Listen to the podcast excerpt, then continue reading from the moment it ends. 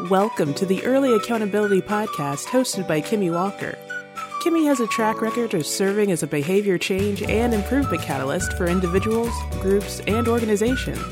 Get ready to make the best version of yourself a priority. Now, welcome Kimmy Walker. Okay, Angel, we're back. So, yes, let's dig in. Let's dig into support systems and accountability and having people around you. So, if you all checked in last week, Angel, who was on the show, is a Army vet. She has talked to us about her journey to recently finishing law school, graduating, and passing the bar and being sworn in. She is now an attorney officially. And she has talked to us about her journey from being a paralegal all the way to becoming an attorney now. And she talked to us about how she had to decide to go and do law school. So at the point when she said, This is something I'm passionate about, I want to help people, I know I want to have voice, I want to make change. She had to go back to school and finish undergrad. She had children, she had a husband, she had a family, she had a full time job. And she talked to us about how those around her encouraged her because she was so good at what she did to go to the next level and she was going to talk to us about your accountability circle, those people around you. And I wanted to talk a lot with you just about sometimes guilt, because when people have all of those responsibilities around them their children, their spouse, their loved ones, their significant others, their parents, their jobs, their organizations, anything else that they're involved in that leans on them. Some people feel guilt about pursuing a goal. A big one is mothers, and you had young children even. So I really, really want you to talk to us, talk to the audience about it, because I think this is something a lot of high achievers need. Because I believe fear and guilt uh, paralyze more people than anything else. Sometimes we let others guilt trip us. So please, Angel, please talk to us about support systems, who was important and critical to you, and just how you were able to navigate through law school and some of the sacrifices you just had to make to make things work. Okay, I will start by saying thank you for having me back. Yes. It's been such an amazing journey. It's an amazing experience in general. I've never done this before, but um, you're doing awesome. I will say that the guilt will eat you alive if you allow it yes. especially as a mother. Not to discredit fathers at all, because I did have a lot of fathers who were in law school, but oh, yeah. I think it's a little bit harder for mothers to have to walk away from their small children to the perception society kind of makes it absolutely yes, absolutely yes. so not only are we guilt tripping ourselves but we feel that society is saying yes. hey you're a bad mother for doing this you're You've been late. in school all week this. and you haven't seen your children. Correct. You're a bad mother. But we can't let those things define us. It's 2020. we are authorized to be whoever we want to be. Yes. And in doing so, we are going to have to make sacrifices. And unfortunately, that sometimes means that you're going to have to be away from your husband or your children, and you're going to have to elicit help from family and friends in order to help you re- uh, to achieve certain goals in life. And that's okay. We shouldn't feel guilty about that because we understand the end goal. We understand that these are things that we have to do in order to achieve that goal or to attain a certain stature in life. Now, for me, I have two children. I have a seven year old and a 16 year old. So it was easy for the 16 year old to understand mm-hmm. what was happening right. and that mom was going to be MIA every now and then because she's in law school and she's studying, and law school is difficult. It's a little bit harder to explain that to a four year old. My youngest was four when I started law school, and he didn't necessarily understand why mommy was always gone or why mommy was always in the room studying. Right. But and you get a long commute too. That yes. yes. So so yes, that that just adds to it. So by the time right. I'm I'm leaving when they get up in the morning and right. I'm coming home when they're going to bed. So that guilt really does weigh on you.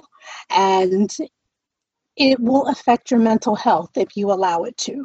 Mm. But you have to make sure that this is what you want and that the sacrifice is worth it. Correct. Correct. So, what were some things that you had to put in place or some adjustments you had to make? I know one, we talked about it last show. You did quit your job in order to go pursue law school full time. Mm-hmm. And that was something that you said you had your back and your husband. That really was helpful for you. Um, you're like, okay, I'm just going to go forth you know full force with this mm-hmm. what other shifts and changes did you have to do in your life to really make this work for you and make this work for those around you because kids you know they depend on their parents so they how do. did you how did you adjust what are some things that you did so the biggest thing that i had to do was i had to ask my mother to move out from North Carolina, where we lived and grew up, to Oklahoma to assist with childcare because this is a lot of pressure on my husband. So now he's picking up more hours at work because he needs to make more money Correct. to supplement the income that we're now missing. Correct. And um, thankfully for me, my mother is an educator and she was ready for a change of scenery. So she Aww. dropped everything and she came out here to do just that because I don't think that I would have made it through law school without her, at least Aww. not as a full time student. Most yeah. of my other friends who are married with children were part time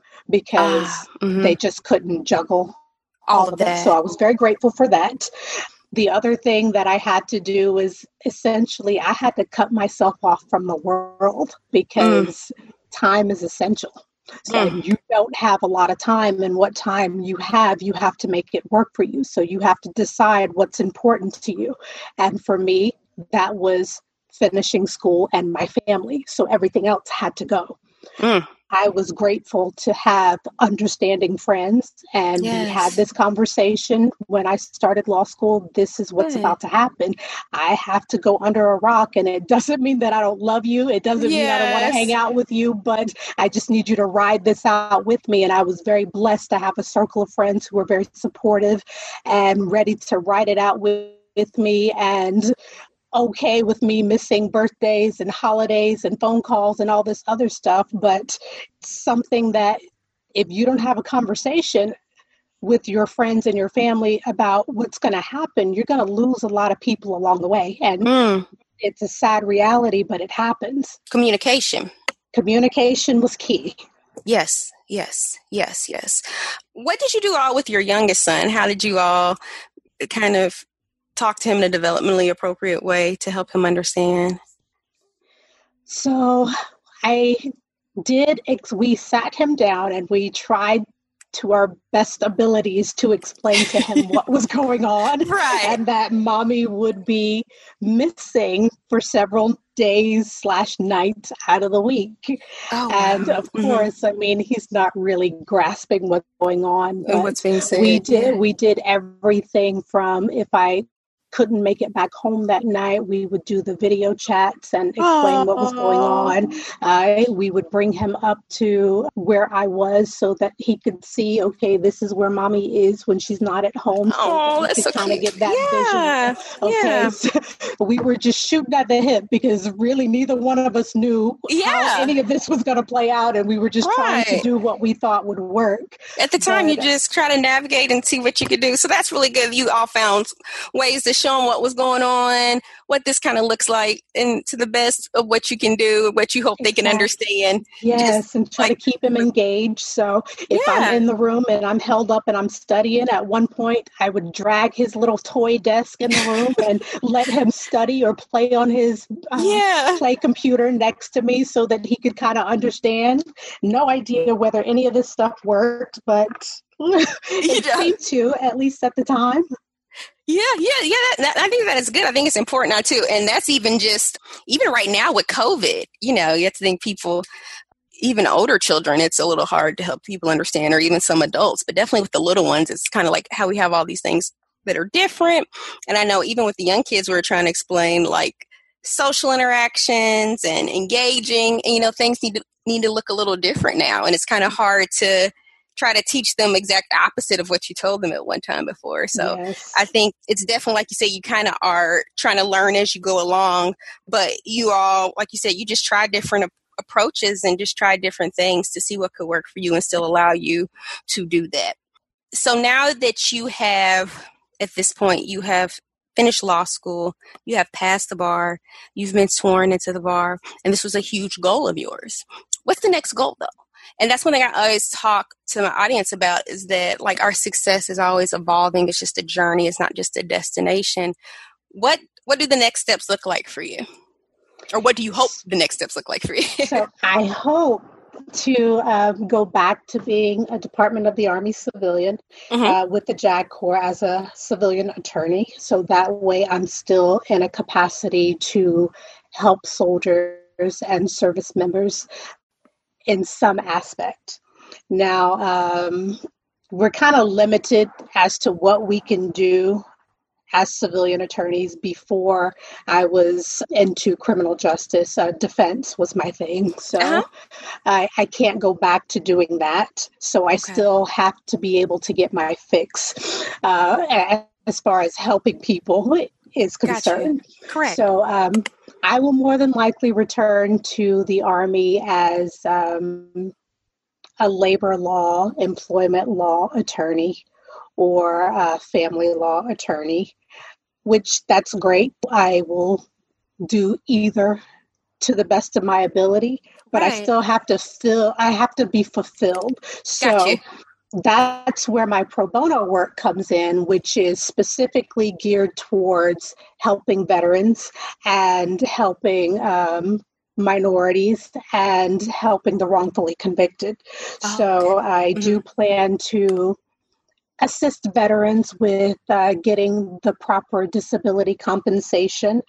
Uh, and I know there are people that do that, but I'm hoping by that point I'm in a position where I don't have to do it for money and I can just do it out of the kindness of my heart because yes. these people have, I mean, they've sacrificed everything for yes. us and our freedom. So yes, to give back to them, that's that's nothing.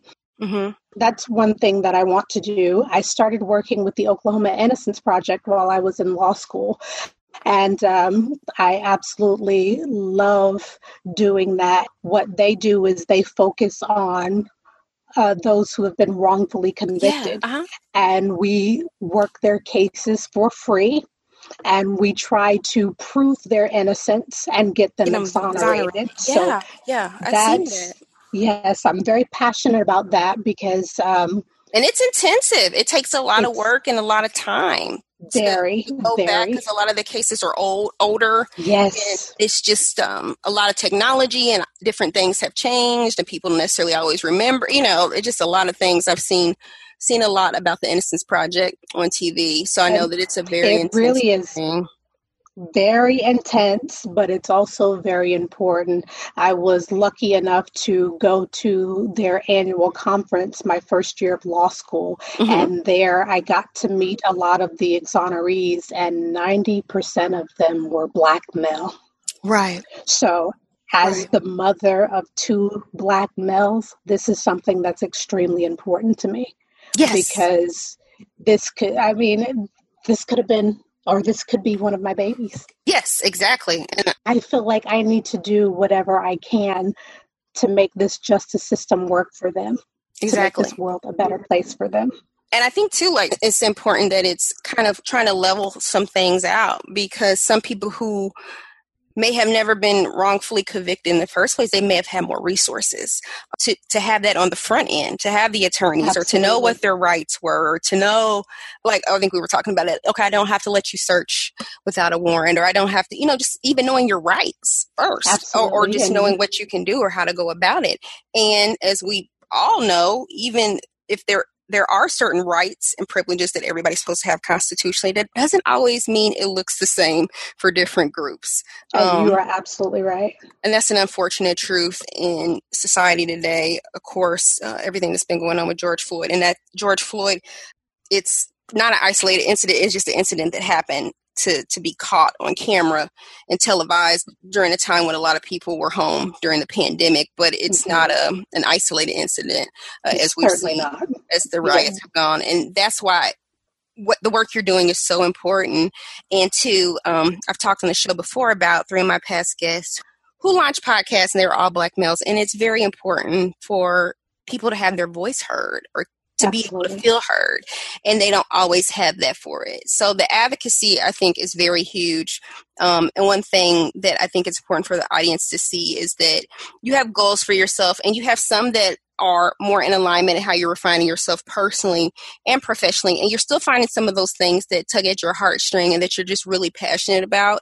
And i think a good thing that's kind of keeping you going um, and i think is so important as far as keeping passion going is surrounding you around like like-minded people people who are who are passionate about the same project other people who are there like you said at the conferences seeing the people you can help that keeps the energy going and i think that makes some of the sacrifices like okay this was really worth it this is like the nights that I didn't get a lot of sleep or this or you know the events I missed like to be able to essentially save somebody's life or give them an opportunity um, yes. um, it's very important and I think seeing that or, or speaking to people it takes it to a next level and I think when it comes to goals and pushing forward and moving forward. I don't know if you agree. I would say those kind of experiences are very, very important to keep us from like burning out or just staying engaged or, you know, just wanting to keep us on top of things and looking for the next thing to keep and to keep working on and to keep having that growth. Because like you said before, um, you got on top of your game, you know,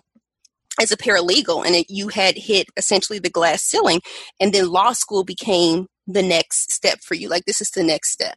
And these things that you're talking about, these are the next steps for you as a lawyer, as an attorney. And there'll always be something that you're you're working for, that next level of greatness, which I think is yes. awesome.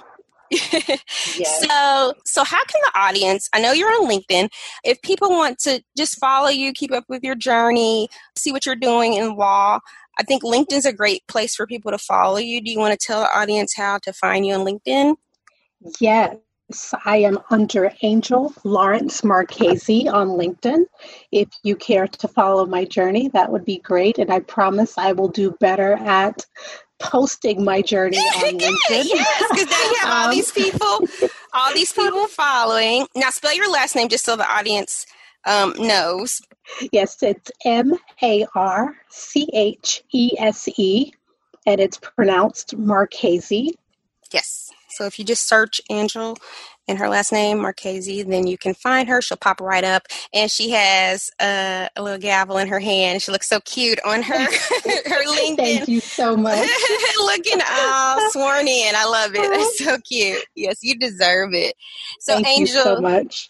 We are so grateful for you being on the podcast for two episodes, talking to us about your journey from being in the military, even as a baby at 17, you know, just transitioning in life, hitting what you felt was a glass ceiling, pushing forward and reaching your goals of not only getting into law school, finishing law school, passing the bar, all while having tons of other responsibilities and people that need you around, but still taking that community to help you in supporting your goals forward. And now you get to help others and pay it forward. So, what are some words? Can you leave the audience with some like words or mantras that you live by? Because we're sure you have a couple, and I think those good owns, a lot of people could use them right now. yes. I think the words or words of encouragement that I would like to leave the audience is to believe in your ability to overcome any obstacle, mm, yes. adapt to any circumstance, and achieve any goal. Yes because it starts with you. If you don't believe in yourself, then it does no good for the rest of the world to believe in you because you're the one that has to do the work. Yeah. yeah. And I would say that my mantra is to leave this world a better in a be- in a better position than I found it. Yes. That's my life's goal. That is what all of this is for because we are in a very dangerous time especially yes. minorities. So I think we are obligated to do what we can to make sure that we are making this world safer for our children. So that is my goal. And even if they're not our children, I think that's what's so big. I think, too, even right now with George Floyd and the political, even if it doesn't affect you, you're just as bad if you watch it and you don't say anything. Yes. Yes. We need those other voices heard too. And Absolutely. I think that's important when we talk about injustice. It, it shouldn't just be us, you know, the black women who are supporting the black men saying, you know, don't treat my son like this, don't yes. treat my brother like this, don't treat my husband like this. It yes. should be everyone like don't treat people like that you know and you're absolutely right but i firmly believe that yes! it starts with us oh it starts it because starts for, yes. for whatever reason yes. we are the backbone of the black community so once we start charging forward everybody else will fall in line so it starts with us it starts with us absolutely I, I definitely believe in the ripple effect so yes thank you so much for the work that you have done and continue to do. And also, congratulations. Huge kudos to you. That is such, such, such an amazing, amazing, amazing feat to pass the bar on the first time you know. Thank you so much. Very good. You should be very proud of yourself. Uh, I was proud when you told me. I was like, I feel like I passed bar. I like, yes, oh, I love you so much. oh my! Yes, like, I, it was it was amazing, and I'm proud of myself and all of my classmates and counterparts that made it through because we have done something that is unprecedented. So yes, yes. kudos to all of us. Yes, good. Yes, kudos to everybody. Thank you so much, Angel. Thank you so thank much you for coming. So much for having podcast, me. and thank you for coming to this platform and just sharing this. Um, definitely check Angel out. Military vets. I think law, legal, definitely follow her on LinkedIn. I think this is definitely a powerful woman you want to follow and stay connected with or just see what she's doing, you know? So, and just be inspired. So, thank you so much for being a guest on the podcast. We are so grateful that you came to join us. Thank you so much for having me. This has been amazing. Aww. Until next time, thank you for tuning in. It was a pleasure to have you join us on this episode of the Early Accountability Podcast with Kimmy Walker. Be sure to visit earlyaccountability.com to sign up for the Early Accountability newsletter. We look forward to activating your greatness and helping you reach your goals.